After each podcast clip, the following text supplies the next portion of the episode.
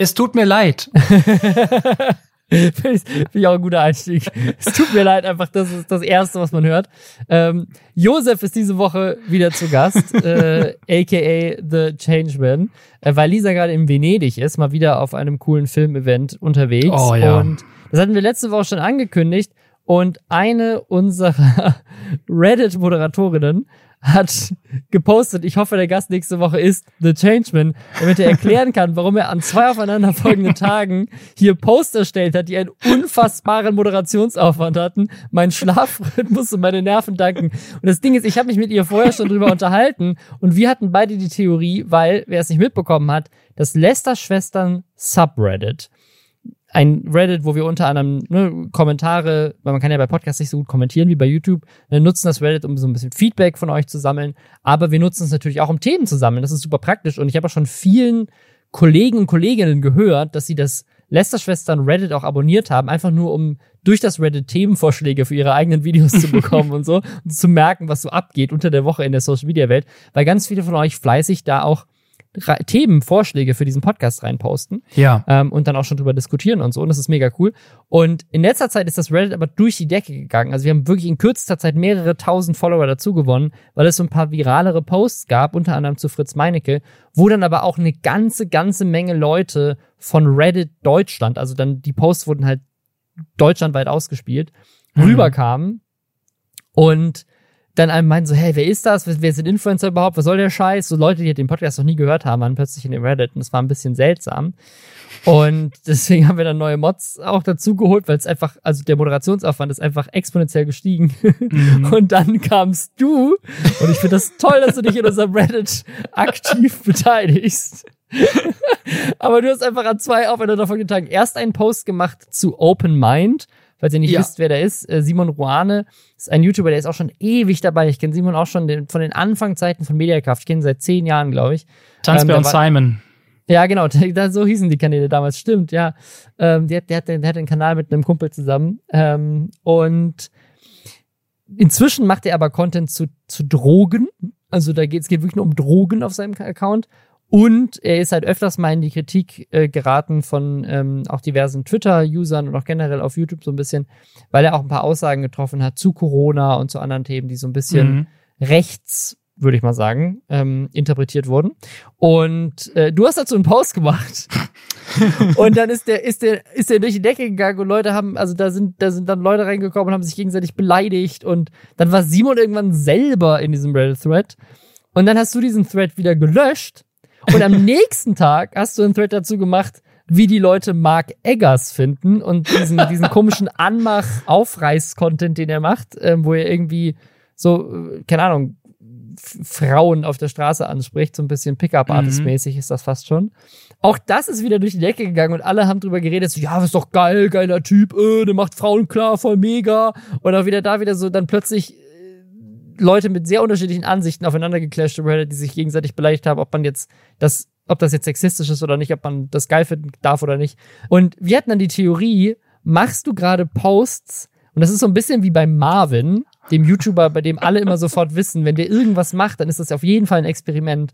Ob das für dir ein Selbstexperiment ist, so von wegen so, ich versuche Diskussionskultur im Internet zu testen oder Selbstexperiment. Ich habe einen Monat lang jeden Tag kontroverse Sachen auf Reddit gepostet. Wenn ich das gemacht hätte, wären die Posts krasser gewesen. Es ist tatsächlich etwas, was ich ausprobiert habe. Es hat aber eher mit, ähm, mit Präsenz auf Social Media Plattformen zu tun. Aber da das so auch für mich von außen, nicht nur für Wunschbärchi, moderationsintensiv wurde, das alles zu lesen, habe ich nach zwei Posts gedacht, uff, Boah, nee, das, ich hab, die Zeit habe ich gerade einfach nicht. Aber ich fand's super interessant, weil das Geile ist, es war so ein Forum. Du konntest so Sachen reinwerfen und hast so viel, weil bei Mark Eggers habe ich halt gedacht, ich dachte, ich schreibe jetzt 90 Prozent so, yo, mein Güte, super unangenehm. Aber es haben Mhm. ganz viele auch geschrieben, wie gut sie es finden. Da war ich sehr überrascht drüber. Und äh, bei der anderen Geschichte hat das dazu geführt, dass ich einfach einen tieferen Einblick in Simon und Open Mind bekommen hat, weil er mich dann auch kontaktiert hat und wir dann auch länger miteinander gesprochen haben. Und er tatsächlich gesagt hat, lass den Post online. Ich aber das Gefühl hatte, dass ich da ein Feuer entfacht habe, was vielleicht ein bisschen ungerechtfertigt oder wo es nicht der richtige Ort ist, weil er dann bis 5 Uhr morgens da Nachrichten beantwortet hat und ich dachte, das kann es ja auch nicht sein. Ja. Also der, der fühlt sich da sehr angegriffen von, wie, wie Menschen über ihn da sprechen und dann ist, dachte ich, das ist einfach super unfair in einem fremden Reddit. Er sitzt, liegt da jetzt drin, wird total auseinandergenommen. Das fand ich halt irgendwie doof und äh, ja, wir haben uns dann unterhalten und ich habe ein paar Sachen verstanden, ein paar Sachen so gesehen, ein paar Sachen anders gesehen als er. Aber das war dann irgendwie auch ein Moment, wo ich dachte, wieso habe ich ihn nicht sofort gefragt mit der Frage, die ich im Kopf hatte, weil anders als Mark Eggers, zu dem ich null Kontakt habe, da kann ich nicht fragen, was soll das? Äh, Kenne ich Simon halt seit Jahren. Wir sind jetzt nicht telefonisch verbunden, aber über Instagram zum Beispiel. Und das war einfach ein bisschen doof. Ich hätte den kürzesten Weg nehmen können und sagen können, sag mal hier, du machst ein paar komische Sachen in letzter Zeit, ich blick nicht mehr, was das soll. Kannst du mir mal erklären, was da los ist, nur Mhm. damit ich mein Gefühl zu dir vielleicht wieder ein bisschen einordnen kann. Ja, also da habe ich über mich was gelernt, dass ich da ein bisschen faul und vorschnell war. Und das hat, glaube ich, war jetzt nicht die beste Vorgehensweise. finde ich cool, also ein bisschen, dass äh, Leute wieder näher zusammenbringen und zumindest äh, mal auch miteinander reden, auch wenn man vielleicht völlig unterschiedliche Meinungen zu etwas Zum hat. Beispiel, zum Beispiel sind wir der unterschiedlichen Meinung, äh, sollte man mit Nazis reden oder nicht. Da haben wir einfach ganz andere Meinungen zu. Und äh, Mhm. das war einfach ganz spannend, so zu hören, warum er denkt, doch, das ist wichtig, warum ich gesagt habe, nein, es gibt Grenzen, mit welchen Menschen man seine Zeit verbringt für Gespräche. War interessant. Ja, das Internet näher zusammenbringen äh, und miteinander reden. Das ist ein bisschen das, was wir hier auch diesen Podcast machen. Herzlich willkommen zu den Nesterschwestern. Hier reden zwei Leute miteinander. Diese Woche sind das ich und Josef. Äh, oder Josef und ich, muss man eigentlich sagen. Das ist Josef und ich. Zwei waschechte YouTuber diese Woche, Yes. die hier unterwegs sind und mit euch darüber reden, was los war diese Woche. Und diese Woche, muss man sagen, war eine Menge los. Man hätte Wow. diese Woche eine, eine Sondersendung machen können, nur darüber, was auf der Gamescom abgegangen ist. Eigentlich ist es zu dem Zeitpunkt, wo der Podcast online geht, ja schon auch letzte Woche gewesen, aber die, auf der Gamescom war einfach so viel los, es war letzte Woche nicht mehr reingepasst. Hier reden wir jetzt über ganz viele unterschiedliche Stressthemen auf der Gamescom. Es gab einen körperlichen Kampf zwischen Leuten. Äh, Montana Black Security hat Leute über den Haufen gerannt. Irgendjemand hat Mitarbeiter von TikTok belästigt. Dann gab es neue Gerüchte zu Julienkos Freundin, ob die vielleicht, äh, ob, ob Julienko Bibi schon früher betrogen hat, also ob die vielleicht bei ihm schon zu Hause war, vor fast einem Jahr. Da gab es Beweisfotos. Dann gab es Aquarium Beef mit Montana Black und Robert Mark Lehmann. Drachenlord ist anscheinend obdachlos. Das und mehr jetzt nach Hashtag Werbung. Und zwar für NordVPN. Ihr kennt es, ich nutze es schon einfach super lange, um Geoblocking zu umgehen. Netzsperren musste ich zum Glück noch nie aushebeln, aber das geht theoretisch auch. Genauso wie in fremden WLANs zu verstecken, wo man so rumsurft. Das mache ich tatsächlich, seitdem ich mal auf einem Workshop war, wo ein Hacker zu Demonstrationszwecken, wie leicht Journalisten und Journalistinnen gehackt werden, äh, einfach ein WLAN im Raum WLAN on Ice, also hier diese ICE-WLANs, der hat das einfach so genannt. Und was ich nicht wusste ist, Handys verbinden sich einfach automatisch damit, weil das Einzige, was die nutzen, um abzuchecken, ob das ein WLAN ist, was man kennt, ist der Name. Und dann haben sich alle Handys im Raum automatisch damit verbunden und er konnte auslesen, was die alles so gemacht haben wegen dem Workshop. Ähm, ja, es kann außerdem dabei helfen, dass man von Werbung weniger leicht getrackt wird und bei NordVPN ist zusätzlich eingebaut, dass nervige Pop-up-Ads direkt geblockt werden. NordVPN ist aber einer der schnellsten VPNs überhaupt, funktioniert auf allen Geräten, auch auf dem Handy und ist mit bis zu sechs Geräten gleichzeitig nutzbar. Aktuell bekommt ihr unter nordvpn.com slash Lasterschwestern, Lasterschwestern 63% Rabatt auf den Zweijahresplan inklusive vier Gratismonate. Das heißt nur 2,88 Euro pro Monat kostet das insgesamt. Außerdem gibt es eine 30-Tage-Geld-Zurück-Garantie. Das heißt, ihr könnt es wirklich einfach mal testen, gucken, ob euch das gefällt. Und wenn nicht, dann kriegt ihr das Geld zurück. Probiert's mal aus. Link ist in den Show Notes. Wenn ihr euch jetzt fragt, was mache ich eigentlich mit meinem Leben, wenn ich diese Themen zu meiner Freizeitgestaltung höre, wir wissen es auch nicht. Warst du auf der Gamescom? Hast du das mit deinem Leben gemacht? Ich habe mich dieses Jahr dagegen entschieden tatsächlich. Ich habe es überlegt und ich habe auch tatsächlich, man ist ja in einer guten Position, wenn man so ein bisschen vernetzt ist, dass man von vielen Seiten angeboten bekommt, kommst du auf dieses oder jenes Event. Aber ich hatte da kein gutes Gefühl, weil es ist immer noch Corona und ja und auch dachte, alle, die ich kenne, die auf der Gamescom waren, hatten also haben jetzt Corona, nachdem sie von der Gamescom wiedergekommen sind. Außer Jules, der inzwischen bei den Pete Meets arbeitet. Das ist der einzige, den ich kenne, der da war, der kein Corona hat. Bei mir sonst im Umfeld ist es nämlich ähnlich. Welcher Jules? Der ist jetzt der Manager von Pete Meets. Der hat auch das Buch von Montana Black geschrieben, zum Beispiel. Ah, okay. Ist ein ganz äh, cool, cool, ein super guter Typ. Ist auch bei der Anytime Late Night, das ist ein Podcast, aber es ist alles immer so ein bisschen sehr in einer eigenen Bubble. Aber wenn man ihn kennt, dann sieht man ihn ja. überall. Okay, nee, ich, ich habe jetzt noch von, von Frodo mitbekommen, der hat jetzt Corona. Ähm, und ich habe mehrere Tweets gelesen von Leuten, die ähm, auch geteilt wurden, wo Leute wohl absichtlich mit Corona auf die Games, also nicht absichtlich oh. mit Corona auf die Games gegangen sind, aber die quasi gesagt haben, so, hey, ich habe so viel für die Tickets bezahlt und ich möchte unbedingt dahin.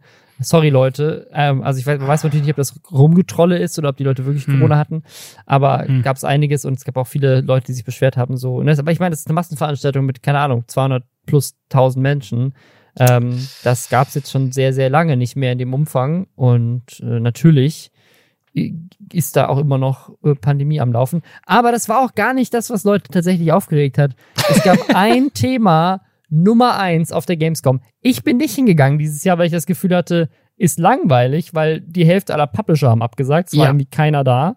Und äh, ehrlich gesagt, ich war in meinem Leben schon so oft auf der Gamescom ähm, ja. irgendwann. Also wenn ich irgendwie Jobs da habe, dann, dann ja, aber ich habe ja aktuell auch kein laufendes Gaming-Format. Also ja. bietet sich auch irgendwie nicht so an. Dann, dann ist man da nur Business Center kriegt keine Termine, weil man kein Format hat, in dem man die ausstrahlt. Also egal.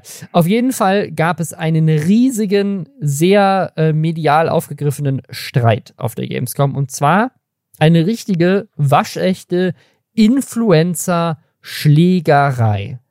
Also wirklich auch auf einem Level, wo ich sagen muss, ich kann mich nicht so richtig erinnern, was die letzte Auseinandersetzung zwischen Influencern war auf diesem Level. Ich glaube, das Einzige, was mir eingefallen ist, ist, als ApoRed und Leon Mascher Mimi die Speicherkarte geklaut haben. Ah, oh, oder? Dann sind, wir ja, dann sind wir ja wirklich im Legendenlevel. Ja, im Legendenlevel. Und das ist ein Legendenlevel, was, was dafür gesorgt hat, dass Mimi seitdem keinen anderen Content mehr macht. Das heißt, wenn, wenn das jetzt die gleichen Ausmaße hat, dann, ähm, dann, dann werden wir auch in vielen Jahren immer noch über diese Gamescom sprechen, wovon ich nicht ausgehe, aber es wäre schon sehr lustig. Aber ja, also fällt dir noch irgendein anderer Influencer-Streit ein, der wirklich physisch geworden ist, wo bekannte Leute, die man wirklich in der ganzen Szene kennt, sich prügeln?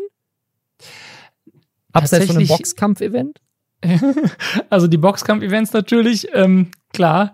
Aber ansonsten, mir fällt jetzt nur noch nur Sachen ein, wo es nicht physisch wurde, wo es halt irgendwie sehr aggressiv war. Und zwar die, die Geschichte auf Madeira, wo auch Tanzerwood beteiligt war mit dem Abdel, glaube ich, der mhm, sich da irgendwie. Stimmt, ja, ja. Die Geschichte, ähm, aber da ist äh, Tanzverbot ja sehr gut rausgekommen, weil sie ja später wurde es ja aufgeklärt, dass es anscheinend nicht Tanzverbot schuld oder nicht. Ich habe es nicht mehr genau im Kopf. Ich weiß nur, er ist da sehr positiv raus und der andere war quasi ähm, mhm. auf YouTube. Das, die Karriere ist vorbei seitdem der Abdel. Also der ist nicht mehr da raus, da hochgekommen aus diesem Tief dann. Aber ansonsten fällt mir jetzt spontan da niemand ein. Das Einzige, was ich äh, als Frage gerade spontan noch habe, ist äh, Mr. Trashback in dem Video mit drin? Oder ja, Sie, ja, ja. Das ist so. Also, ich habe ihn ja, nämlich ja. gesehen. Ich dachte, ist er das? Er ist es. Er ist, er ist, äh, er ist ja inzwischen auch ein, ein, wieder ein großer Influencer. Mr. Trashback ist ja riesig auf TikTok, genau. Ähm, aber ja, was ist passiert? Wir müssen, wir müssen glaube ich, mal von vorne anfangen. Also, es ging ein Video viral, ähm, und zwar hinter Halle 8. Hinter, also Halle 8 war irgendwie so der Ort, wo alle Influencer sich getroffen haben. Ich glaube, da war irgendwie so ein Wie immer. Red, Red Bull-Ding oder keine Ahnung was. Auf jeden Fall war irgendwas war hinter Halle 8 und da haben sich alle getroffen.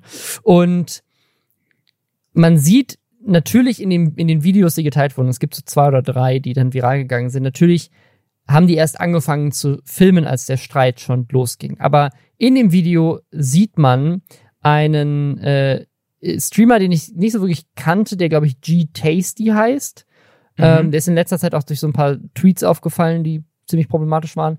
Und Tanzverbot.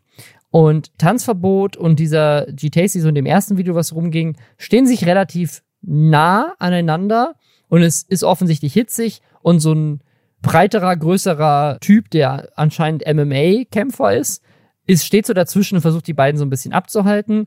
Und auf der anderen Seite von diesem Typen steht so eine Frau, die auch irgendwie so ein bisschen auf diesen G-Tasty einredet. Also irgendwie gerade so eine hitzige Diskussion. Und dann, also ist nicht so ganz klar, was, was er machen will, aber G. Tasty will, glaube ich, Tanzverbot so ein bisschen wegdrücken und dabei berührt er mit seinem Arm die Frau, die an der Seite steht. Mhm. Daraufhin fängt diese Frau, die in dem Moment halt von dem Typen angefasst wurde oder vielleicht auch, ne, vielleicht auch leicht, hat vielleicht auch wehgetan, vielleicht war das auch ein bisschen stärker, keine Ahnung, äh, fängt die an so ein bisschen so auf den G-Tasty so einzuhauen. Also jetzt nicht von wegen so, die, die will den prügeln, sondern eher so die, sie gibt ihm so mehrere Klapse auf den Arm, würde ich mal sagen. Mhm. Von wegen so, hey, hey, hey, hör auf, mich hier so anzugrapschen. So ungefähr so äh, ist ja. meine Interpretation von dem, was man in dem Video sieht. Und das ist der Moment, wo dann das Video eskaliert. Und ich habe ein ganz cooles Video von Unge gesehen, wo er tatsächlich die Schuld an diesem ganzen Streit dieser Frau gibt. Diese Frau ist angeblich die Managerin von Herrn Newstime. Eventuell auch die Managerin von Tanzverbot, da gab es irgendwie unterschiedliche Infos zu, aber ja, auf jeden Fall durch dieses, dass diese Frau dann plötzlich sozusagen immer wieder auf den Arm von G-Tasty haut, werden plötzlich alle irgendwie aufmerksam und wollen dazwischen gehen. Unter anderem Orange Morange, der dann sofort dahin rennt. Dann ist da noch Lola, eine bekannte Slash, die sind jetzt wohl bald auf dem Date, äh, wer weiß, was zwischen denen läuft, von Tanzverbot. Dann kommt irgendwie Herr Newstime aus dem Nichts. Ist nicht Scarrow noch irgendwo dabei? Sc Scarrow ist auch irgendwie dann so im Hintergrund, aber ich glaube, der ist nicht wirklich physisch äh, involviert, der kommt auch irgendwie dazu. Und dann eskaliert es komplett, weil irgendwie in diesem ganzen Gemenge, dass da plötzlich so viele Leute sind und sich gegenseitig schubsen und irgendwas passiert, haut Orange Morange etwas Richtung Tanzverbot trifft dabei aber den Hinterkopf von Lola, der sagen, bekannten Begleitung von Tanzverbot. Leute haben am Anfang gesagt, das wäre eine Glasflasche gewesen. Er behauptet, das scheint auch zu stimmen, es war ein Plastikbecher von Red Bull gefüllt mit Red Bull. Dann holt er auch nochmal aus und versucht, Tanzverbot zu schlagen, wird aber in dem Moment von Herrn Newstime zurückgehalten und deswegen geht sein Schlag ins Leere. Orange Morange hat sich an der Stelle auch später dann bei Herrn Newstime bedankt, weil er meinte, wenn er nicht dazwischen gegangen wäre, dann sozusagen hätte er halt wirklich einfach anscheinend jemanden hätte vielleicht jemand eine Körperverletzung begangen, ne, hätte jemanden gehauen. Und dann äh, geht's danach, dann gab es eine zweite Videoperspektive, die aus unterschiedlichen Gründen äh, auch nochmal gemimt wurde, weil ähm, da irgendjemand in dieser Kameraperspektive zu sehen ist, der diesen ganzen Kampf mit so einem alten Nokia Klapphandy filmt. Ja. das ist richtig. Das ist so, das ist so fast gestaged, wie seltsam das ist. Aber ja. Ähm, und dann siehst du in dieser zweiten Kameraperspektive geht's dann noch weiter und da sieht man, äh, wie Tanzverbot völlig ausrastet. Also der ist, der ist wirklich wie so Maschine, wie so eine Maschine, weißt du, wie so so jemand, der so von zehn Leuten zurückgehalten werden muss, dass er nicht zu komplett orange orange in kleine Stückchen zerhackt, weil natürlich seine Begleitung gerade von dem getroffen wurde.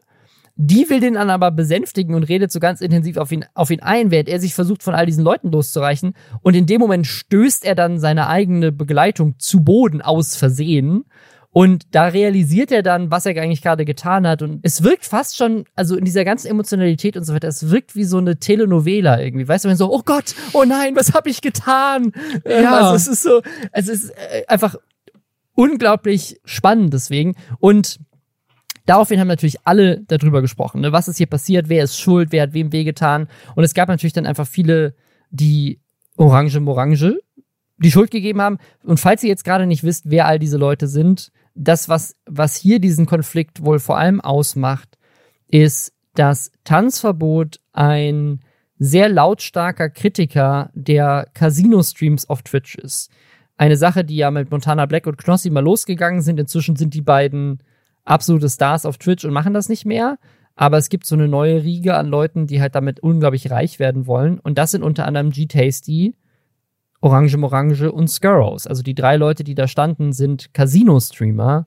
Und dieser Konflikt ist wohl entstanden, weil Tanzverbot und die sich halt schon länger im Internet, auf Twitter und so weiter Wortgefechte liefern, weil Tanzverbot die halt mhm. schärfstens, schärfstens kritisiert. Und äh, es war zuletzt ja auch die TwitchCon, da hat dann Tanzverbot wohl gesagt, die, die hätten sich vor ihm versteckt auf der Toilette. Jetzt bei der Gamescom haben Skurrows und Orange Morange getweetet, das Tanzverbot sich vor ihnen verstecken würde. Oh, also dieser, dieser Konflikt hat sich auf Twitter vorher wohl schon angebahnt, weil die die ganze Zeit sozusagen damit gespielt haben, wir werden euch finden und dann geht's richtig ab, ne? Also das, die Mhm. haben, die haben sich schon die ganze Zeit auf Twitter gegenseitig angestachelt und dass das jetzt am Ende so eskaliert ist, war ehrlich gesagt mit Ansage. So, das, das haben die angekündigt. Aber Orange Morange, muss man dazu sagen, ist halt der erste und auch der einzige, der in diesem Konflikt so richtig Gewalt gewählt hat. Und deswegen finde ich, hat er sich von all diesen Leuten noch unsympathischer gemacht, als er eigentlich eh schon ist. Ja.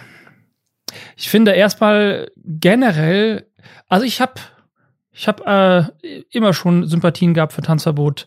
Äh, der hat natürlich immer wieder regelmäßig Sachen gemacht, die, die zu kritisieren sind. Aber immer wieder, wenn es zu diesen Situationen kommt, wo er halt sagt, boah, ich finde diese Casino-Streams so daneben und dann hört man ihm zu, was er sagt, dann denke ich mal so, er hat, er hat einfach so recht, diese Casino-Streams, dass es erlaubt ist, ist so übel und Leute, die das ausnutzen. Ich finde das verachtenswert. Wer Casino-Streams macht, ist für mich einfach komplett vorbei.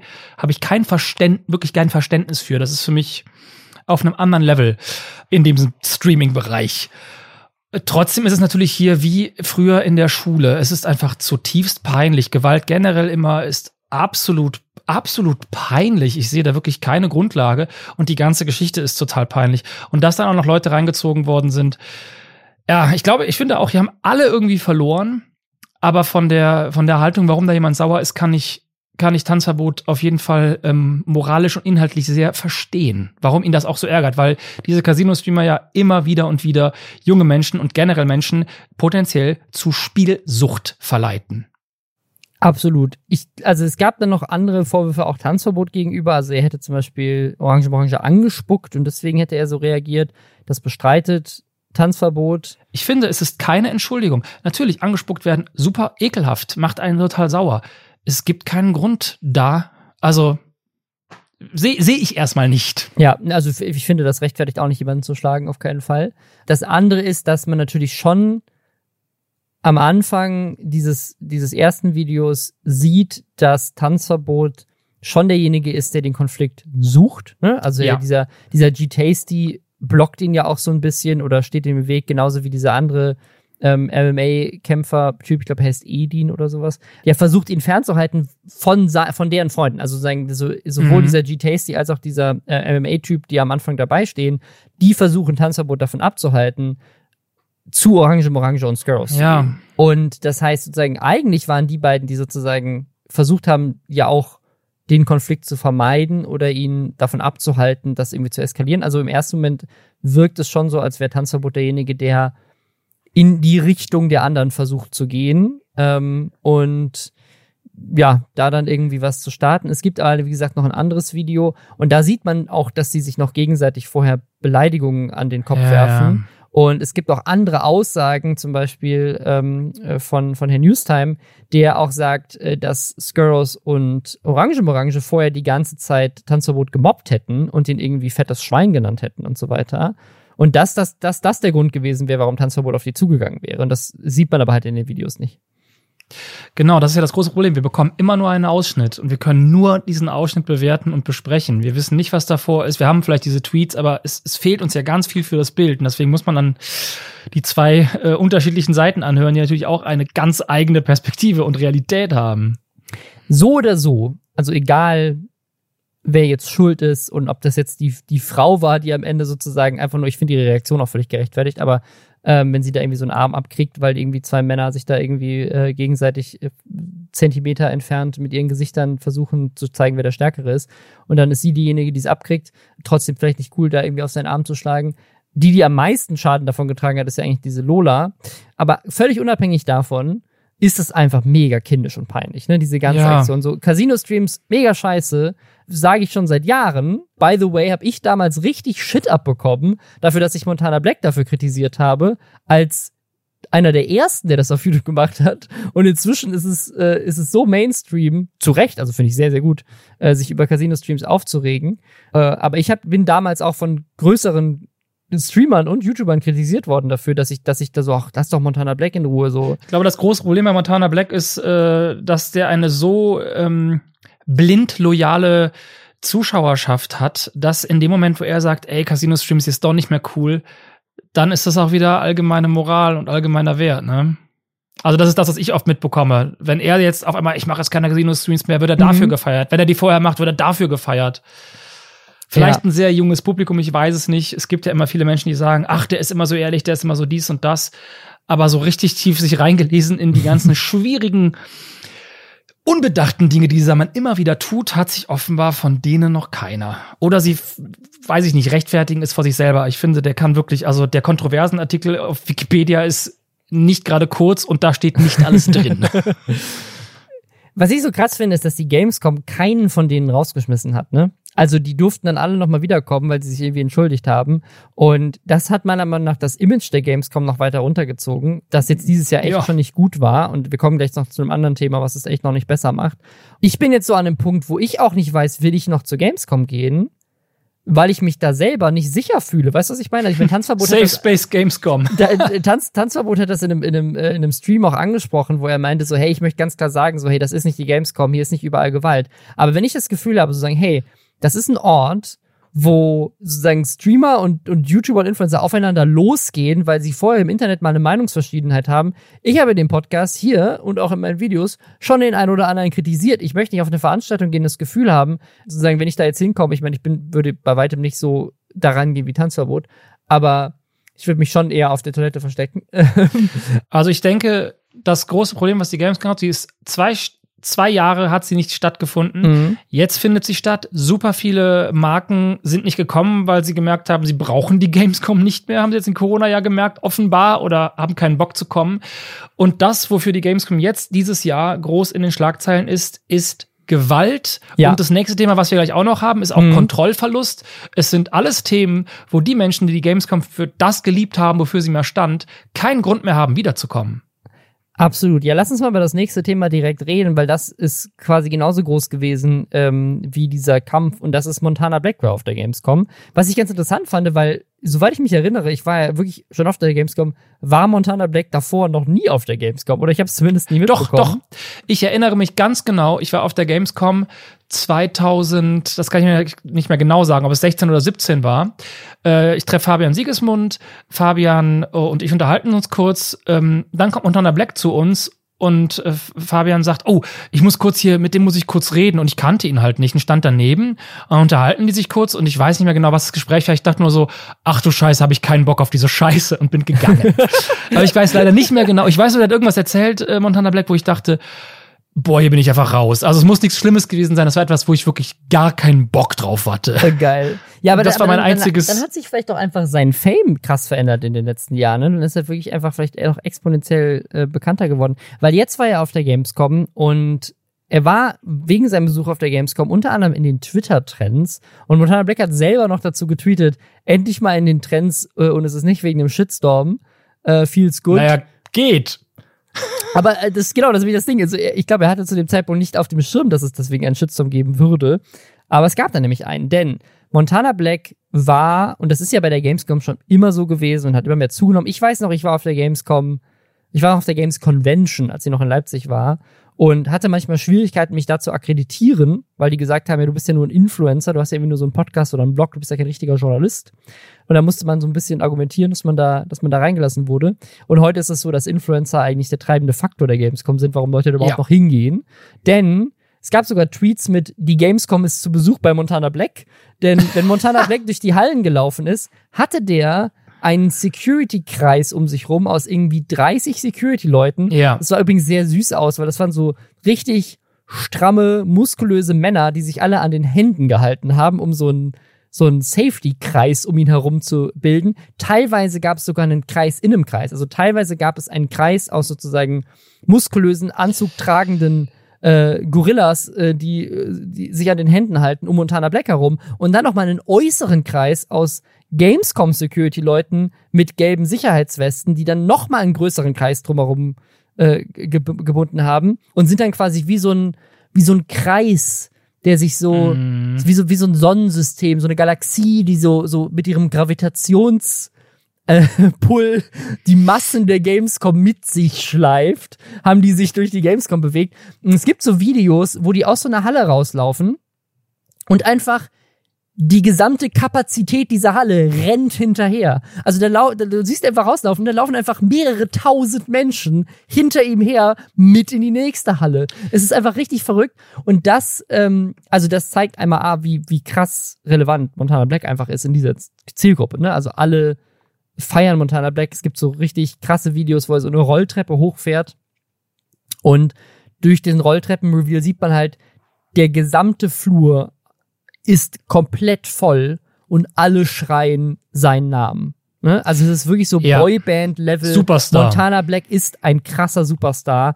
Und deswegen, kommen später nochmal zu einem anderen Thema mit ihm, er ist deswegen auch einfach einer der führenden Influencer. Seine Meinung zählt. Die Leute feiern ihn krass. Die finden es geil, ihn zu sehen. Es gibt so einen Clip, wo so ein kleiner Junge bei diesem Rolltreppenvideo einfach fast zusammenklappt und schreit, Montana, weil er ihm ihm so die Hand gibt. So, oh mein Gott! Also es ist einfach so kleine Kinder, die es einfach so krass Ja. finden, dass sie da Montana Black gerade sehen. Und ich muss ehrlich sagen, ich bin mit LeFloid schon über die Gamescom gelaufen zu den Hochzeiten von LeFloid und es war nicht so krass wie das, was Montana Black da jetzt hatte. Ne? Also, ich äh, musste an zwei Sachen denken. Einmal so ganz klassisch an diese Beatles-Videos, diese ganz alten aus den 60ern. Also wirklich dieses Extreme. Und dann aber auch an Logan Paul von ein paar Jahren auf der VidCon, der einfach, äh, oder war es Jake Paul, der einfach draußen auf den Parkplatz gegangen ist und gesagt hat, ey, ich bin jetzt hier. Und die Leute sind von den Warteschlangen weggerannt auf diesen Parkplatz. Das war ein einer seiner Vlogs. Die sind wirklich durchgedreht. Und das war wie so, weiß ich nicht, Magnet mit der einfach Nägel anzieht. Das sah völlig absurd aus. Und da wurde er auch stark für kritisiert, weil das natürlich riesiges Sicherheitsrisiko auf einmal war. Und ich habe mich hier bei Monte auch gefragt, klar ist der für, für diese Menschen ein Superstar, kann man drüber streiten, was da los ist, aber ne, jede Generation hat die Superstars, die sie verdient. Aber wieso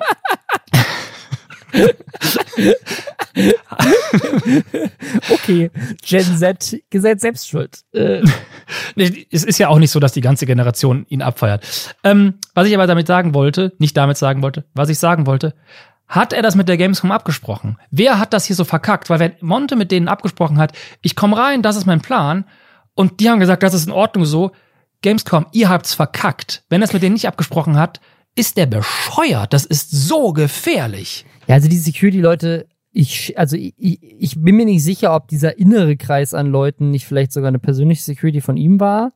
Ähm, aber der äußere Kreis, das sind, das sind offensichtlich, die, das sind dieselben Leute, die man in einem anderen Video auch sieht.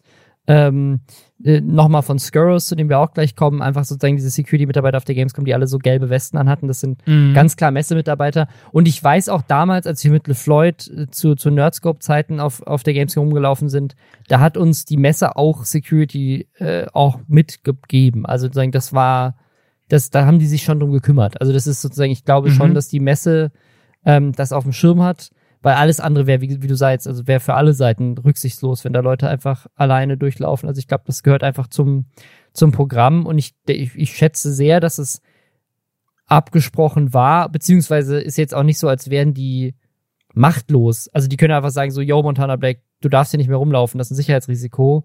Lass das bitte. Ja, oder das einschätzen und sagen, okay, wir stellen dich auf die und wie früher bei den Videodays in der Längstes Arena. Ihr seid oben auf der Empore, unten sind die Leute, dann hast du halt zehn Meter von unten nach oben zwischen den Menschen, dann sind die unten erstmal. Also du kannst es einfach anders kontrollieren. Gut, ich habe jetzt auch keine, ich bin jetzt, es ist nicht meine Expertise, natürlich weiß ich nicht, wie man es am besten machen kann, aber so nicht. Weil was auch am Rand passiert, das war ja schlimm, dass dann immer wieder äh, Leute geschubst worden sind. Dann auch noch, dass es irgendwie Gewalt gegen, gegen homosexuelle Pärchen gab. Ja, Also das hast du halt auch jetzt ein mal bisschen. kurz vorlesen, weil es gab nämlich mehrere Twitter-Statements von Leuten, die sich dazu geäußert haben. Unter anderem, äh, das du es gerade angesprochen hast, äh, ein, ein homosexueller Mann, der mit seinem Partner da war. Ähm, der hat ein ganzes äh, Statement dazu geschrieben. Das hat auch äh, mehrere tausend Likes, fast 9000 Likes auf Twitter. Das ist äh, Game Gecki. Äh, der, hat, daz- der hat dazu geschrieben, geschrieben, dass er, ich, ich würde sagen, ich lese das einfach mal vor, was er geschrieben Mhm. hat. Als wir hinter Halle 8, unser Essen ist immer hinter Halle 8, ne? Als, Auf jeden Fall. alles ist immer hinter Halle 8.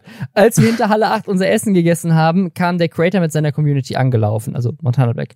Ich habe absolut kein Interesse an der Person Montana Black, aber scheinbar viele andere. Wir saßen dort an einem Pfeiler und haben unser Essen gegessen, als wir plötzlich eingequetscht, geschubst und beleidigt wurden. Dass man dort als homosexuelles Pärchen gesessen hat, hat wohl auch nicht gerade produktiv dazu beigetragen, da ich und mein Lebensgefährte gleich mehrere Beleidigungen von scheinbar homophoben Menschen anhören mussten.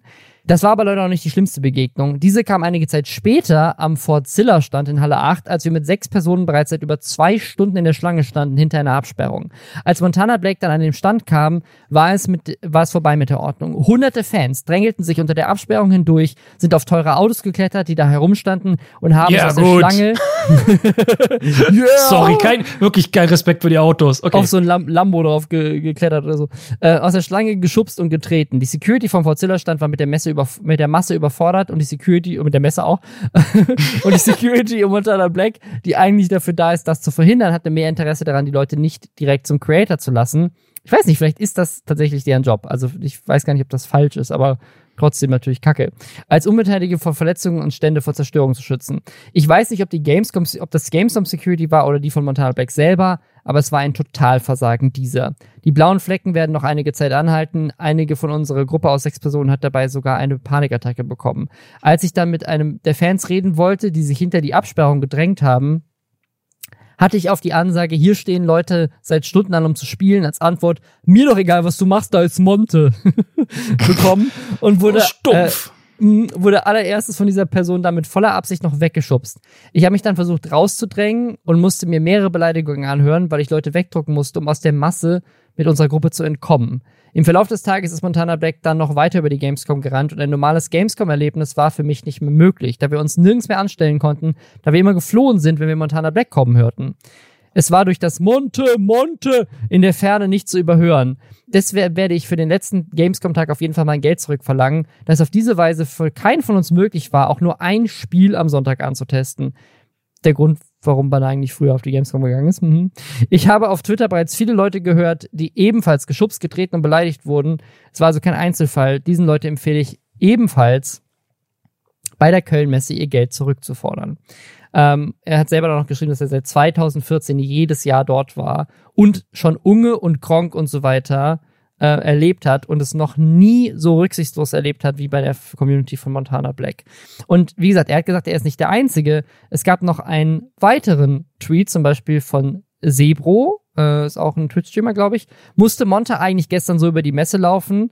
I mean, Gronk hat auch einen festen Spot. Es war absolut gefährlich. Die Security einfach, die Security hat einfach kleine Kinder und Leute aus dem Weg geschubst, welche sich tatsächlich verletzt haben. Ähm, also da, da hat der, der hat erlebt, dass die Security Kinder verletzt hat. So, eine Twitter-Userin namens Lindimon hat auch äh, getweetet. Danke, dass ihr mich fast umgebracht habt. Wurde umgerempelt, geschubst, getreten und ein paar Haare fehlen mir auch. Abgesehen davon, dass ich Alter. danach einfach alleine irgendwo mitten auf dem vollen Boulevard stand. Und wahrscheinlich habt ihr es nicht einmal bemerkt. Ähm, das war eine Antwort auf einen Tweet, wo jemand anderes, ähm, Panda Amanda, getweetet hat. Was stimmt mit Monte Security nicht? Laufen zu 30 über die kommen, schubsen Leute so, dass man fast hinfällt. Und Limon TV wurde mit ihren 1,4 1,47 einfach mitgezogen. Wäre sie hingefallen, wären die wohl so rücksichtslos wie die waren einfach drüber getrampelt. Passt doch auf. Ey, überleg mal, was da hätte, also die, es ist ja quasi, quasi gut ausbrechen, Leute gegangen. Zu Tode trampeln, ja. Äh, was für eine Katastrophe. Ja, dann hat äh, Gnu, Gnu hat Ja. äh, getweetet ähm, auf dieses auf diesen Tweet von äh, GameGecki. Das tut mir so leid, meine Kollegin wurde auch zu Boden geschmissen beim Vorbeirennen der Leute und zwei Securities wurden verletzt. Bitter. Also auch Gnu ähm, hat das erlebt und auf weil Gnu das dann getweetet hat, hat Ja. tatsächlich der Head of Gamescom dann auf Twitter geantwortet, ach du Kacke, das schauen wir uns nochmal genau an. Auf der Gamescom ist kein Platz für Gewalt oder Homophobie, Intoleranz. Also ich meine, ist toll, dass er das antwortet und ich weiß, dass es auch nicht zu 100% in seiner Kontrolle ist. Ich meine, die Messe gab es jetzt seit zwei Jahren nicht mehr. Was für einen Effekt Montana Black hat, das weiß man vielleicht auch nicht, bis es passiert. Und wie gesagt, was da auf dem Messefloor tatsächlich passiert, das sieht er ja wahrscheinlich auch nicht ähm, die ganze Zeit. Das ist ja, also, Nein. meine, der hat ja andere Sachen zu tun. Aber es passiert halt dann doch nicht zweimal. Ja, oder den ganzen Tag über, ne? Hier die Maxi Gräf, das ist die Head of Communications von Xbox Deutschland ähm, und somit auch eine der bekanntesten Personen im Gaming-Bereich in Deutschland, würde ich sagen. Äh, die hat auch getweetet und ich meine, muss auch dazu sagen, die Gamescom wird ja unter anderem äh, finanziert von Firmen wie Xbox und der Ja. Verband dahinter Game. Ähm, das ist sozusagen, also da ist die, oder ihre Firma zumindest, ist da Mitglied, Teil des Veranstalters. Also die Köln Messe natürlich verdient daran Geld, aber der, der Gameverband ähm, sozusagen ist der also soweit ich weiß, sind die, die, die die Messe veranstalten oder zumindest halt finanzieren, dadurch, dass sie die Stände kaufen. Ne? Und äh, Maxi Grave hat dazu getweetet, das ist nicht die Gamescom, auf die ich nächstes Jahr gehen möchte. Jeder, jede soll sich wohlfühlen und sicher. Games stehen im Mittelpunkt und Creatorinnen sind ein Teil davon. Ich freue mich auf den Austausch mit dem Game und der Köln-Messe. Also sozusagen, es wirkt jetzt so, dadurch, dass Leute wie, wie GNU und auch Maxi dazu sich äußern, dass es da sicherlich für nächstes Jahr massive Änderungen geben wird, weil ähm, das kann das Image der Gamescom, glaube ich, nicht vertragen, gerade wo dieses Jahr die Hälfte aller Publisher schon einfach gar nicht gekommen ist. Und also, es gab früher ja, früher gab es ja die, wenn ich das richtig im Kopf habe, die Video Days parallel zur Gamescom. Und es gab eine gewisse Überschneidung, aber du hattest, die wenn du keine Haupt diese Woche wieder, ne? Also die, die, die kommt jetzt wieder, stimmt. Theoretisch, genau, kann man Woche auch noch, ja, ja. kann man auch noch ansprechen. Nächste Woche ist wieder Video Days, die neuen Video Days von äh, We Are Era. Ähm, diesmal, früher war es aber so, du hattest die Video Days und die Gamescom und das hat sich halt nicht so stark gemischt. Das Influencer-Ding waren die Videodays und die Gamescom, da warst du als Influencer eigentlich nur, wenn du auch Gamer warst. Deswegen gab es dann ja. keinen White äh, Auflauf oder sowas ähm, auf der Gamescom, sondern das war rein auf den Videodays. Und wenn du das anfängst so zu vermischen, also die müssen sich ein neues Konzept, glaube ich, überlegen, wenn sie beides haben wollen. Weil klar, Montana Black ist ein super krasser Gamer, dafür steht er ja hauptsächlich. Aber ich finde das so gruselig, dass das einfach so passiert. Ja, aber das Ding ist, sie müssen sich kein neues Konzept ausdenken. Und das ist das, was ja, worüber sich auch hier Sebro aufgeregt hat. Gronk, der vielleicht jetzt in der neuen Generation nicht mehr so bekannt ist wie Montana Black, ähm, aber der sicherlich von den Leuten, die auf die Gamescom haben, auch noch einen Kultstatus hat. Der hatte einfach einen festen Platz und ich glaube, wenn die, wenn die eine Standtour gemacht haben, ich habe zumindest so ein Video gesehen, dass ich nicht so richtig, also ich kann es nicht so richtig einordnen, aber ich habe ein Video gesehen von ihm, wo er so eine Standtour macht und auch was filmt. Und da wirkte das einfach so, als hätten die halt den Stand abgesperrt damit er da in Ruhe seine Tour machen kann. Und Montana Black hat halt einfach seine Tour quer über die Messe gemacht. Wenn er sich den Stand angucken wollte, ist er da halt einfach hingelaufen und hat alle mitgezerrt. Ich kenne das von Gronk noch oder habe das früher mitbekommen, wenn ich mit Unge damals noch über die Gamescom öfter mal zusammen bin, dass es so war, dass er einfach, dass die Leute in einer langen Schlange wartend anstanden, um mit mhm. ihm zu sprechen und er hatte dann so seine eigene Box oder wie, wie du sagst, er, er war an einem Stand, aber dann wurde der Stand halt kurzzeitig erstmal abgesperrt und die Leute standen halt außenrum. Der große Unterschied ist natürlich auch, ein äh, Gronk-Fan mm. ist einfach ein ganz ein anderer, Typ, ne? ja. ganz anderer Typ Mensch. Ich meine, ey, auch unter Montana Black wird es bestimmt ganz viele geben, die auch äh, Gronk feiern und das gibt's auch bestimmt ganz ruhige Menschen drunter, die gar nicht so dem Klischee entsprechen. Aber das Gros der Menschen scheint ja in eine bestimmte Richtung zu tendieren und die kannst du halt nicht einfach da auf der Gamescom freilaufen lassen mit ihrem Superstar zwischendrin. Die vergessen alles, die treten Leute und im schlimmsten Fall wird irgendwer zertrampelt. Das ist einfach ein Risiko, das darf nicht ja, eingegangen nicht, werden. Ne? Also äh, plus sagen ist, also ich bin tatsächlich, wenn ich auf der Messe war und wie gesagt damals mit LeFloid auch und so, wir sind halt tatsächlich einfach nicht über die Messe gegangen, so gut es ging, an den Tagen, wo die für die Allgemeinheit geöffnet sind. Und wenn wir uns Stände angeguckt haben, dann haben wir das an dem Business-Tag gemacht. Ja. Einen Tag vorher. Stimmt, ich bin mit Unge und mit Revi und so an den Business-Tagen da durch. Und dann gab's halt immer so ein paar Leute, die was gefragt haben. Und an den heißen Tagen, wo es dann viel los war, sind wir immer außen um die Hallen rum. Ja, ja. Dann zu dem Stand außen um die Halle, immer sofort wieder raus, sofort wieder weg. Gerade mit Unge war das immer krass. Du hast total recht. Es war die, waren die Business-Tage, wo das Ding noch so leer ist. Ja, also man muss nicht, man muss nicht an einem, an einem vollen Tag, ähm, der für die Allgemeinheit geöffnet ist, äh, über die Messe gehen, um sich die Stände anzugucken. So, das ist nicht. Ich muss da auch ganz ehrlich sagen, ich finde es auch total schwierig, ob ich ähm, mich hinstellen möchte und sagen möchte, Montana Black, wie kannst du so doof sein? Weil eigentlich weiß ich nicht, ob ihm klar ist, ob der einschätzen konnte, was er da macht. Ich meine, gut, wir können davon ausgehen, der ist so und so alt, er sollte, aber wissen wir nicht. Aber ich finde wirklich aus Veranstaltungsgründen musst du von außen, wenn du das mitbekommst, spätestens sagen, wir brechen das jetzt sofort ab, du musst hier raus, das, du gehst den nächsten Ausgang raus und wir machen das jetzt nochmal neu. Also ich sehe da die, die Hauptverantwortung eigentlich eher bei der Veranstaltung. Ja, also ich, kann, ich weiß auch nicht, ob er das so richtig einschätzen kann, weil ich glaube, also er, für ihn war ja jetzt auch Pandemie, ne, zwei Jahre lang. Ja. Und ich weiß nicht, wie viele große Massenevents der in der Vergangenheit gemacht hat. Ähm, und äh, er hat ja selber getweetet, so, holy shit, wir haben die Gamescom übernommen, sowas habe ich auch noch nie erlebt. Ich glaube nicht, dass er damit gerechnet hat, wie krass ja. das abgeht.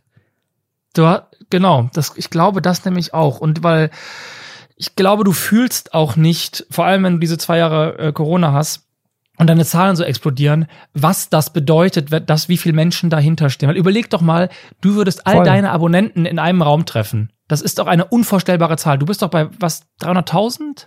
Ja, 280.000 oder so sind jetzt aktuell. Stell dir Also, das mal vor, 280.000 Ja, ja, ja. Menschen. Das ist eine, das ist eine ganze Stadt. So, das ist eine, das ist eine mittelgroße Stadt in Deutschland.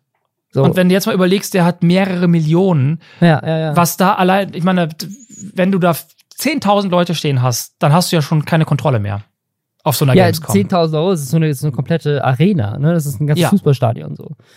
Ja. Genau, du kannst wahrscheinlich viel niedriger ansetzen. Deswegen äh, muss ich da mein Statement von Anfang auf jeden Fall entschärfen. Ich denke, der hat, dem war überhaupt nicht klar. Vor allem mit diesen, wenn das nur noch Zahlen sind, dann stehst du auf einmal vor dieser Menge. Aber dann musst du als Veranstalter einfach sofort, sobald du merkst, das läuft gerade so und so sofort. Und das geht ja in der Gamescom. Da ist ein Ausgang, da ist ein Ausgang, da ist ein Ausgang. Erstmal runter von dem Ding, neuer Plan, wir machen was richtig. Es ist, es wirklich, wirkt, wirkt, gerade wenn man die Videos sieht, wie Leute auch, wie schnell die auch teilweise rennen in, in was für großen Massen. Das hätte auch schief gehen können. Also das ist, Es wirklich, ist ja äh, schief gegangen. Es sind Menschen ja. verletzt worden. Ja, ja, ja, ja, aber es hätte, es hätte, also hätte sagen, massiver noch schiefer gehen können. Es Ähm, hätte eine, eine internationale Pressemeldung werden können, die keiner haben will. Ja, ja. Was auf der Gamescom übrigens auch noch war, einfach nur, weil ich es auch noch ansprechen wollte, weil es gab für mich noch so ein drittes Ding, was ich einfach unglaublich, unglaublich Peinlich? fand, peinlich fand. Und es so ein bisschen, also es, es schließt an an zwei Themen, die wir hier schon hatten. Nämlich das eine ist, ähm, es ist, es geht um Skurrows, also einer von denen, die auch bei diesem Kampf dabei war. Und es geht um Andrew Tate, über den wir in, ich glaube, der letzten Folge gesprochen haben. Dieser ähm, misogyne äh, Influencer, der ähm, richtig, richtig schlimme Sachen über Frauen sagt und deswegen von so gut wie jeder Social Media Plattform gebannt wurde, unter anderem von Ja. TikTok. Und es gibt so ein richtig cringiges Video, was einfach nochmal zeigt, wie gesagt, der G-Taste, die hat auch so richtig weirde Sachen zu Frauen und, und Vergewaltigung, was glaube ich, getweetet Mhm. in der Vergangenheit. Und, und Skuro ist jetzt offensichtlich ein fetter Andrew Tate-Fan. Also diese, diese Casino-Streamer, Was für Würste, ey. wenn du Leute so unsympathisch in einen Kinofilm reinschreiben würdest, würdest du es nicht für glaubhaft halten, dass es Menschen gibt, die so unsympathisch sind. Da kann ich dir als Drehbuchautor sagen, da würde ich, wenn mir jemand sowas vorlegt, würde ich sagen, da fehlt die zweite Dimension. Wir brauchen zumindest eine zweite. Es ist ein total eindimensionaler ist so Charakter, der ein- ist nur, ja, voll. nur Scheiße. Wir braucht, wir müssen ein bisschen Menschlichkeit spüren. Niemand hat nur schlechte Seiten. Und bei, die Figur ist so schlecht geschrieben. Andrew Tate wie Scarrow sind so schlecht geschrieben. Einfach, einfach ein wandelndes Klischee. Ja, auf jeden Fall. Ja. Es gibt einen Clip von Skurrows, wo er auf der Messe zu TikTok, zu dem TikTok-Stand geht, ne? Wo halt so arme, das sind wahrscheinlich so Werkstudenten oder Ja. Leute, die halt so als, als Hosts von irgendeiner Agentur gecastet wurden, um da an dem Stand Infomaterial rauszugeben. Wahrscheinlich arbeiten die nicht mal bei TikTok dem Unternehmen, sondern sind einfach nur so Messemitarbeiter, aber egal. Geht da zu denen hin und der hat so ein, der macht so ein Video, wo er da so hin, hinläuft so und filmt sich so im Laufen und seine, seine ganze Entourage mit dem MMA-Fighter und keine Ahnung was sind alle so hinter ihm. So, ich muss kurz mal was klären hier. Ein Bruder von mir erlebt aktuell schwere Zeiten. Und dann geht er, geht er der erste so Security-Leuten hin und sagt so, arbeitet ihr für TikTok? Und die so, nee, wir sind Security. Und er so, ja, gibt's ja auch Leute, die für TikTok arbeiten. Und dann zeigen sie halt so irgendwelchen Standmitarbeitern. Dann geht er da hin und, und sagt so, hey, ich bin für Free Andrew Tate. Ich bin hier dafür zu sorgen, dass er wieder entbannt wird. Und dann sagt dieser TikTok-Mitarbeiter so irgendwie so, ja, äh, dann musst du, und- ich weiß nicht, was er sagt, aber es ist so, weil er ihn auch sofort unterbricht. Aber ich glaube, es ist sowas in die Richtung von, da musst du ein Online-Formular ausfüllen oder, oder irgendwie sowas. Weil er wahrscheinlich nicht mal weiß, wer Andrew Tate ist. Und dann Ja. Skiros geht dann einfach nur so zwei Schritte nach hinten und schreit einfach nur noch rum, Free Andrew Tate! Free Andrew Tate! äh!" Und das Ding ist, seine ganze, seine ganze Entourage aus so anderen harten Typen, die wahrscheinlich auch alle Andrew Tate mega geil finden, schämen sich einfach nur in Grund und Boden für ihn. Also du siehst wirklich, wie die alle so, so wegcringen davor, wie dumm, also, obwohl sie wahrscheinlich so idealistisch dahinter stehen, sich im selben Moment denken so, oh Gott, wie dumm ist der Typ, dem wir hinterherrennen. Hoffentlich sieht mich meine Mutter nicht. Was denken eigentlich die Mütter von diesen Typen über diese Scheiße? Die müssen sich doch, also, Alter, wie unangenehm. Aber, ich gut, diese ich möchte Perspektive mal, ist ja. Ich möchte mal einen Shoutout geben an diesen MMA-Typen, der der coolste ist in der ganzen Story. Also der ist der, der Tanzverbot wirklich respektvoll erst festgehalten Mhm, hat, mhm. damit er irgendwie nicht auf die anderen losgeht. Das ist derselbe Typ, glaube ich, wenn ich das richtig gesehen habe, der als einziger als sie zu diesem TikTok-Stand hingehen, erst fragt, während die anderen schon, also der Skurrus schon voll am Labern ist, geht, fragt, nimmt er mit seiner äh, imposanten, er ist ein Kopf größer als alle anderen Art, erstmal so, hey, ist das cool für euch, wenn wir hier filmen? So, der ist der, der respektvollste von allen, allen von denen. Warum hängt der mit diesen Leuten rum? Ich weiß es nicht. Wahrscheinlich, weil die einfach viel Geld haben wegen den Casino-Streams. Ach, ich weiß, also wenn jemand so respektvoll ist, dann unterstelle ich doch immer, dann muss irgendwas schiefgelaufen sein. Also jemand, der so respektvoll ist, der hängt doch nicht mit Leuten rum, nur weil sie Geld haben. Okay. Oder? vielleicht, vielleicht stellt sich raus, dass der Typ auch einfach ein richtiges Arschloch ist und wir haben ihn jetzt gerade verteidigt, einfach nur weil Uiuiui. er in zwei Szenen ganz cool war. Who knows? Wir kennen ihn nicht.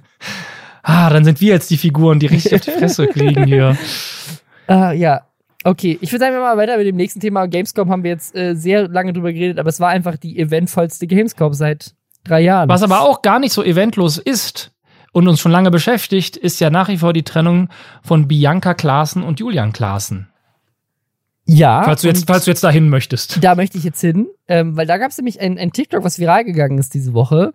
Und zwar hat jemand Beweise gefunden. Schmutzige, schmutzige Beweise Aber im Nachhinein ist es ziemlich lustig. Erklär mir mal kurz, was du davon mitbekommen hast. Also, ich habe nur mitbekommen, dass die neue Freundin von Julian tatsächlich sich vor einem Möbelstück gezeigt hat in ihrer Insta-Story, was eindeutig darauf verweist, dass die schon wesentlich früher zusammen gewesen sein müssen. Es sind alte Fotos aufgetaucht aus alten Stories, wo du sehen kannst, die steht vor einem bestimmten Möbelstück und da gibt es einfach keine zwei Meinungen zu. Die müssen aufgrund dieses Beweises müssen sie schon vorher zusammen gewesen sein. Ich finde das geil, dass du, dass du so, dass du das so, so ist es nämlich. So hat das das TikTok auch dargestellt. Ähm, und zwar ist es schon 40 Wochen an. Das ist alt. Das ist ein Story-Highlight, was bei Tanja, der neuen Freundin von Julienko, auf Instagram zu sehen war. 40 Wochen vor der Trennung. Ja. Und daraus Überleg hat natürlich mal. ganz TikTok gemacht, holy shit, Julienko und die waren, war, haben, haben Bibi betrogen. Vielleicht ist doch, äh, ist es sozusagen, es ist andersrum, als der Hate die ganze Zeit sagt. Es ist nicht Julienko, ähm, der hier der Unschuldige ist, sondern Julienko hat mit Tanja Bibi schon vor 40 Wochen vorher betrogen. Vielleicht sind sie deswegen sogar auseinandergegangen. Aber Was das, ein Twist. Und dann, und dann kam die eine Sache, die dieser Theorie auf TikTok recht gegeben hat, nämlich Tanja hatte, nachdem dieses TikTok viral ging, kommentarlos das Story Highlight, was sie eindeutig festgenagelt hat, ja, keine Chance. Gelöscht, einfach so gelöscht. Das war plötzlich einfach weg. Und da haben ja. natürlich alle äh, den Beweis gesehen. Jetzt, sind wir nur, jetzt, jetzt fragt ihr euch bestimmt, warte mal, was für ein Möbelstück war das? Was ist der eindeutige Beweis, dass sie in keinem anderen Haus gewesen sein kann, außer in dem Haus von Bibi und Julienko? Es war, sie stand, es ist einfach zu dumm, sie stand vor einer Wand aus Einbauschränken. Mic drop, Mic drop. Und es gibt nur ein einziges Haus in Deutschland, von dem wir wissen, dass es ganz viele Einbauschränke hat. Und das ist natürlich das Haus mit 40 Kilometern Einbauschränken. das von Bibi. Und äh, äh, sie hat sich aber danach jetzt nochmal geäußert in der Story und meine so, Leute, nein, wir kannten uns noch gar nicht. Das waren einfach andere Einbauschränke. Man sieht offensichtlich, dass das ein anderes Haus ist. Es waren halt nur auch hohe Schränke, die da standen. Es tut mir leid. Ja, also ich denke, sie kommt da nicht mehr raus. Das wird sich gerichtlich auch, es wird einfach ein großes Gericht, wird das klären. Vor der Scheidung einfach so in, so in, in so einen Gerichtssaal. So, ja. wer kriegt jetzt das Haus? Aha, hier, Beweis Aber das, A, euer Ehren. Hier sehen Sie Einbauschränke. Das ist ein, ein also das ist halt ein eindeutiger Indizienprozess. Ne? Ist ja Ausgabe gegen Aussage, aber die Indizien, die nageln sie ja fest. Was willst du machen? Ja. Keine Chance. Das wird teuer. Einbauschränke, das wird teuer. Ja, äh, okay, das ist einfach nur die Story, die wir mit euch teilen wollten, weil das wieder so, das ist so ein dummes TikTok-Ding, was einfach, äh, einfach sehr lustig ist. Ähm, und die Abend, dass ihre Beziehung schon wieder so durch den Dreck gezogen wird. Ach. Egal. Es gab noch ein anderes, sehr großes Beef. Äh, Montana Black ist schon, ist schon wieder in den News und stand jetzt zum Zeitpunkt dieser Aufnahme auch Nummer eins in den Trends äh, auf YouTube. Äh, Robert Mark Lehmann, kennt ja. ihr vielleicht, ähm, ist ein Meeresbiologe und ähm, auf YouTube inzwischen sehr beliebt, äh, weil er sich auch viel für äh, Tierwohl einsetzt und auch mit Fritz Meinecke viel zu tun hat. Sollte ja auch ein Kandidat sein jetzt für Seven vs. Wild Staffel 2. Die Insel kann da aber leider nicht, ähm, weil er irgendwie ein anderes Event macht. Aber Robert Markel Immern, der sich halt sehr für, für Tierwohl einsetzt, der hat Beef mit Montana Black. Oder was ist die Fischversion von Beef? Fischstäbchen. das, das, das kann ich auch nicht sagen. Richtig dumm. Einfach richtig dumm. ähm, auf, je auf, jeden Fall hat er, hat, er, ähm, hat er ein Problem mit Montana Black. Und zwar, und das fand ich ganz spannend, weil da habe ich mir noch nie drüber Gedanken gemacht, ähm, weil ich halt auch einfach kein Meeresbiologe bin. Aber er hat ein Riesenproblem, und das hat, da hat er schon mal ein Video zu gemacht, und das hat er sich nochmal dazu geäußert, mit dem Aquarium von Montana Black. Weil alle von euch, die wissen, wer Montana Black ist, wissen natürlich auch, dass ein großer Teil von Montana Blacks Identität auf Twitch sein Aquarium ist.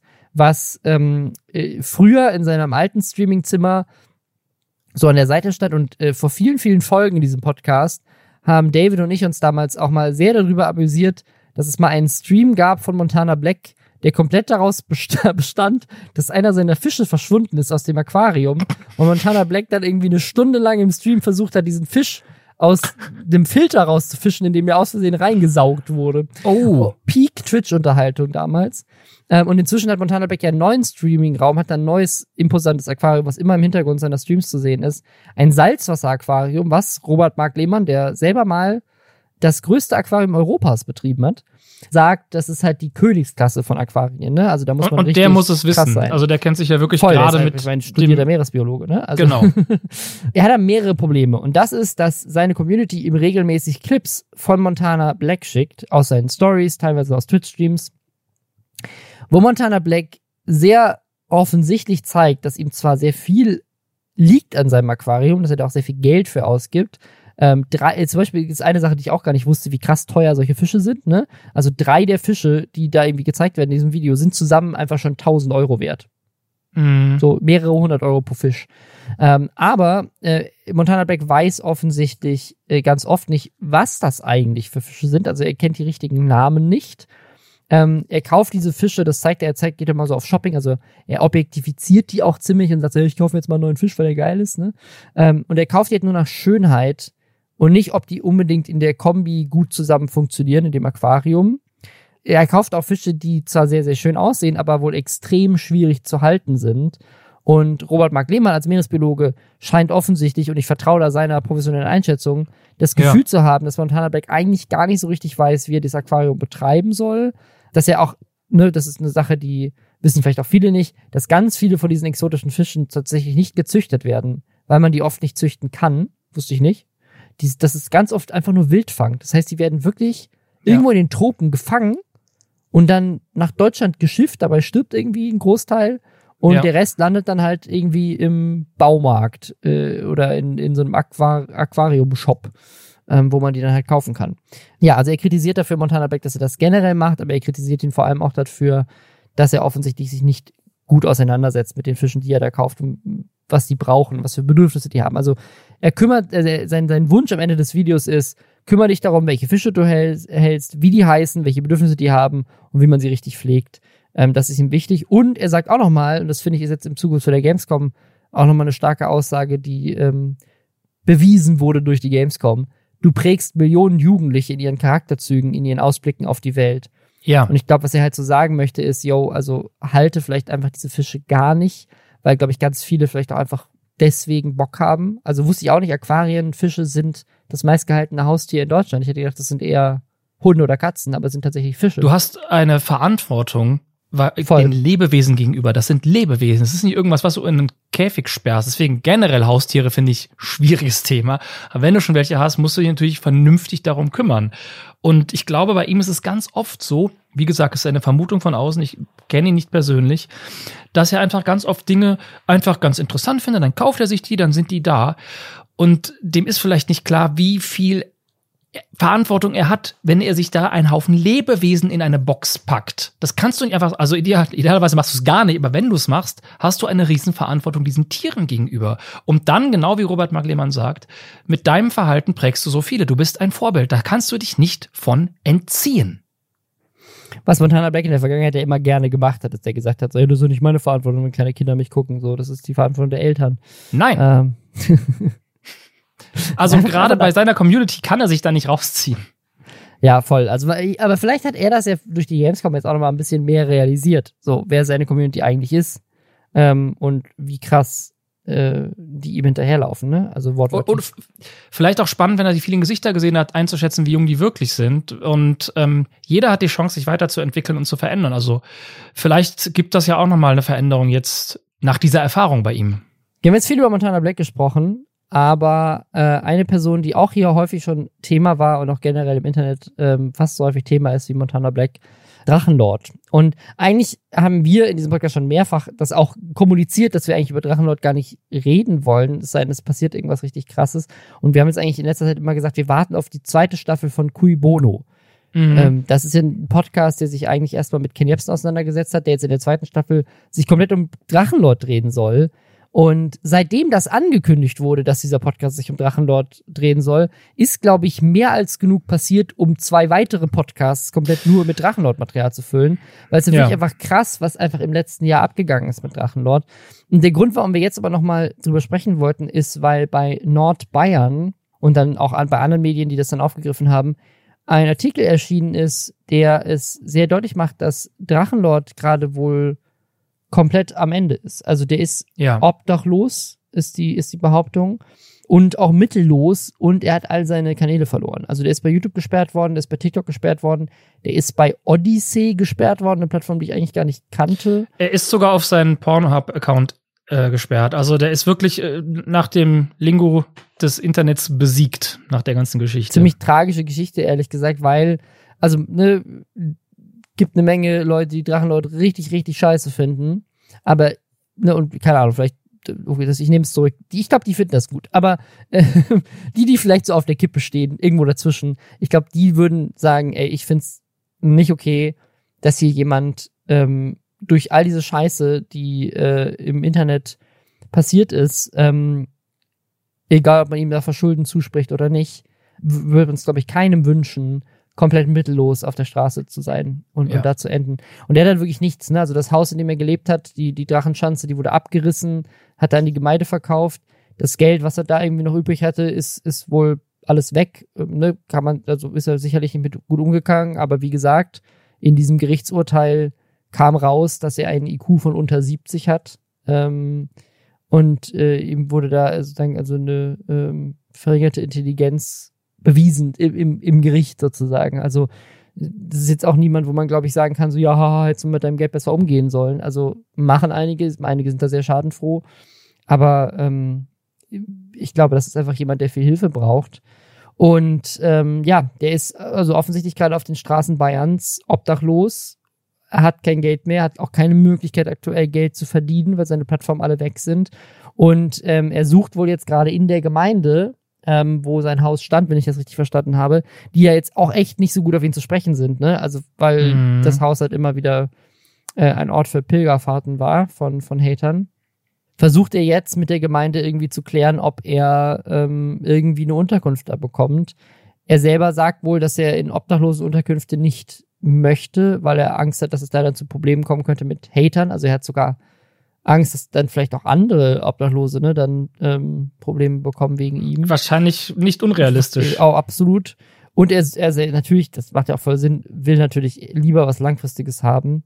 Aber äh, die Gemeinde sagt, sie bieten wohl an, dass sie im Gespräch bleiben. Also vielleicht gibt es da doch eine Option, vielleicht haben die doch irgendwie Mitleid mit ihm. Aber ja, es gab wohl in der, in der Nähe von Nürnberg äh, wohl Material, was gezeigt hat, dass er wirklich irgendwie so mit Hausschuhen und einem Rucksack, in dem so die letzten Sachen, die er irgendwie besitzt, ähm, rumirrt und dann irgendwie äh, ziemlich viel Alkohol getrunken haben soll. Und da saß er wohl dann so resigniert im, im Starkregen, einfach nur rum. Und auch da, selbst da wird er dann immer noch gefilmt, ne? Also es ist einfach nur. Ähm, es, ja, es ist kein, kein Respekt, kein Taktgefühl. Also es ist. Ja. Also ich bin mal sehr gespannt, wann dieser Podcast kommt, weil, glaube ich, Cui Bono, das ist derzeit meine Hoffnung, weil es so eine ganz andere Zielgruppe noch hat als das Drachengame bisher. Ne? Also ich glaube, durch mhm. die Med Media, ich meine, es gab sogar einen Tagesschau-Post dazu, als er verurteilt wurde. Also ich glaube, Drachenlord ist inzwischen deutschlandweit schon ein größerer Begriff. Aber ich glaube, wenn dieser Podcast wirklich nochmal aufdecken sollte, so was da jetzt eigentlich über die Jahre alles vorgefallen ist und wer da jetzt dahinter steckt und wie, wie viel, ne, Hater auch damit zusammenhängen, wie es ihm jetzt geht und wie viel Eigenverschulden ist und wie, was auch immer. Ne? Also ich bin mal sehr gespannt auf diesen Podcast, weil ich dem, dem journalistischen Hintergrund dieses Podcasts sehr vertraue, dass ich mal sehr gespannt, was da aufgedeckt wird und dass vielleicht das dem Ganzen dann noch mal ne, wer weiß, weiß man ja nicht, was da rauskommt, aber wenn dann am Ende rauskommt, okay, hier ist einfach so ein Typ, der ist Opfer geworden von irgendwas und ist, ist da jetzt ganz am Ende, dass dann vielleicht am Ende doch er irgendwie die Hilfe bekommt, die er braucht. Dass er tatsächlich gesperrt ist von diesen Online-Plattformen, bin ich ehrlich unsicher, ob ich das nicht auch vielleicht ganz gut finde, weil ich glaube, Zeit weg vom Internet ist auch was Gutes, sowohl für ihn als auch für die Leute, die sich ein Leben daraus gemacht haben, ja. nichts anderes zu tun, außer ihn zu hassen. Ich glaube, einfach kein Footage und kein Material von ihm zu haben, tut ja, das, allen aber gut. Das, das, mit dem kein Footage stimmt ja nicht. Der wird ja auf dieser Nürnberger Kirmes auch gefilmt ohne Ende. Ja, das, ja, auf Twitter ist es voller Videos, Fotos und ich bin da für die Recherche einmal kurz rein und ich habe so viele Videos und Fotos gefunden. Ja. Es hat nicht aufgehört. Ja, deswegen, also ich glaube, Paparazzi in Anführungszeichen, das wird ihn bis den Rest seines Lebens verfolgen, ne? Aber jetzt gerade, also, ne, also ich, ich, das, was man so liest in diesem Artikel, da macht man sich, finde ich, schon Sorgen einfach um den Menschen, ne? Also egal, wie ja. man den jetzt findet, also selbst als, also keine Ahnung, es gibt schon Leute, die wünschen ihm wirklich den Tod, es gibt einfach absolut abscheuliche Menschen im Internet, aber ja ähm, sozusagen einfach, selbst wenn man sagt so, hey, keine Ahnung, ich bin der Meinung, der ist auch Mitschuld dran, weil der hat ja immer weiter gestreamt und weiter gemacht und keine Ahnung was und ne, wurde ja auch fast zu Gefängnisstrafe verurteilt, weil er irgendwie dann auf jemanden losgegangen ist und keine Ahnung was. Also selbst wenn man diese Meinung vertritt, ich glaube, selbst da würdest du sagen, okay, ich finde den Typen vielleicht auch nicht so geil, aber das würde ich trotzdem keinen wünschen. Weißt du, was ich meine? Also ist so ich, zu meiner Hoffnung. Ich habe echt, also ich finde, ist, wenn man das auch immer so am Rande mitbekommt, es fühlt sich die ganze Zeit so an, als wäre der nächste Schritt, dass der Mann einfach tot ist. Und das ist irgendwie. Ja, ja. ich ne, wollte es nicht sagen, ist, aber das ist ja. genau das, was ich die ganze Zeit denke, ja. Ja, ja. Es ist, es ist einfach nur schlimm. Ja, mal gucken, wie es, wie das weitergeht. Und ähm, ja. Ich hoffe einfach, es gibt ein gutes Ende für den Mann. Das hoffe ich ganz, äh, ganz stark. Das hoffe ich auch. Das sind wir ein weirder Punkt, um jetzt diesen Podcast zu beenden, aber oder wir, wir lass, lass noch mit was Dummem enden kommen. Ich glaube, wir brauchen noch einen Rausschmeißer am Ende, der irgendwie ein bisschen dumm ist. Es gibt zwei Sachen, die meinen Twitter-Feed diese Woche dominiert haben. Das sind jetzt ah. keine Themen, die hier in dem Dokument drin stehen, aber ich wollte sie einmal kurz erwähnen, dafür, dass wir auf was, auf was leichterem enden. Mhm, Und zwar eine Sache, die heute all meine Tweets, all meine Tweets waren, Memes zu Leonardo DiCaprio, der schon wieder mit seiner Freundin Schluss gemacht hat kurz nachdem die 25 geworden ist. Und ich weiß nicht, ob ihr das wisst, aber es gibt tatsächlich wirklich mit viel Aufwand ausgearbeitete Grafiken, die zeigen, wie alt die Freundin von Leonardo, Leonardo DiCaprio ist inzwischen, glaube ich, 47, äh, wie, wie alt die Freundinnen waren, als er mit ihnen zusammengekommen ist und wie alt sie waren, als er mit ihnen Schluss gemacht hat. Und es gibt seit irgendwie 20 Jahren keine einzige Freundin von Leonardo DiCaprio, und er hatte viele, die jemals älter waren als 25. Und ganz oft macht er auch Schluss mit denen mit 25. Also nicht nur nicht nur, dass er dass er sozusagen sehr viele sehr junge Freundinnen hatten, die dann alle um die 20 waren. Nein, und auch nie eine hatte, die über 25 war. Nein, bei ganz vielen ist auch der Punkt, wo er Schluss macht, kurze Zeit nachdem die ihren 25. Geburtstag hatten. Also es gibt einfach Menschen, die die Welt aus den Angeln reißen, nur um nicht in Therapie gehen zu müssen. Der Mann muss einfach mal in Therapie und seine scheiß Probleme in den Griff kriegen. Es ist ja wirklich peinlich. Es gibt so lustige Tweets dazu, also Leute, die sagen so, hey, vielleicht ist das ja einfach seine Art und Weise, ähm, äh, weil er, weil er sich, weil er sich schlecht fühlt für diese Frauen, die alle noch kein Auto mieten können. Ähm, oh Mann, ich weiß nicht, ob das in Deutschland auch so ist, aber in Amerika kannst du kein Auto mieten, bis du 25 bist. Äh, es kommt auf die äh, Wagenklasse an. Also bestimmte Sportwagen kannst du erst ab 25 oder 27 In Amerika ist es wirklich jedes Auto. Ne? Also du kriegst kein Auto bei einer Autovermietung, so Herz oder Six oder so, wenn du unter 25 bist. Richtig krass. Krass. Ähm, ja, oder andere, die meinten so, hey, vielleicht äh, hat äh, der 11. September äh, Leonardo DiCaprio einfach so krass mitgenommen, dass er keine Freundin haben will, die das noch, die sich noch dran erinnert. oh Mann, ey.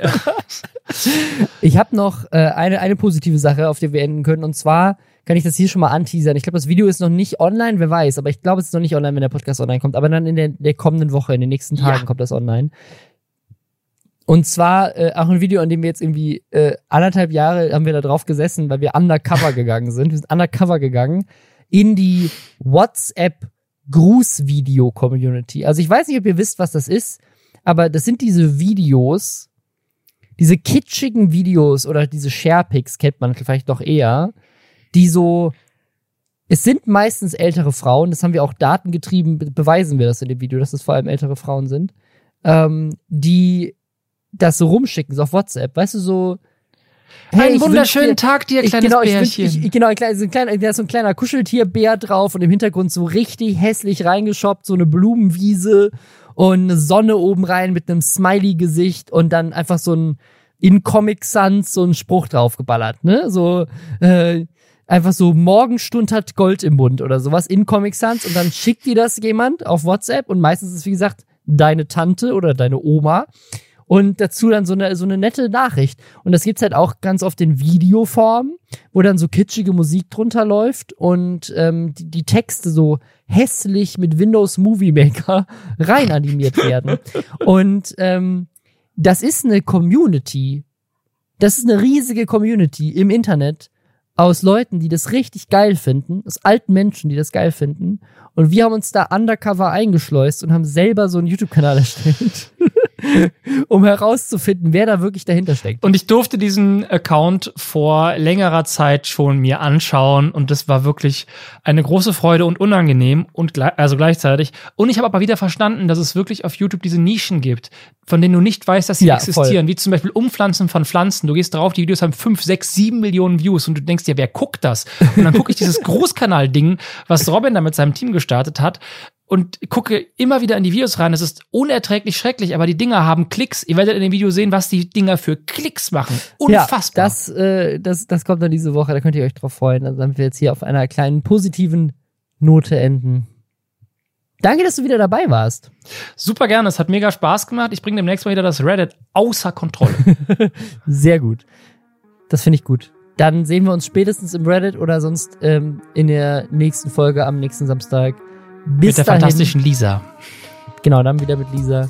Äh, bis dann. Tschüss. Bis dann. Ciao.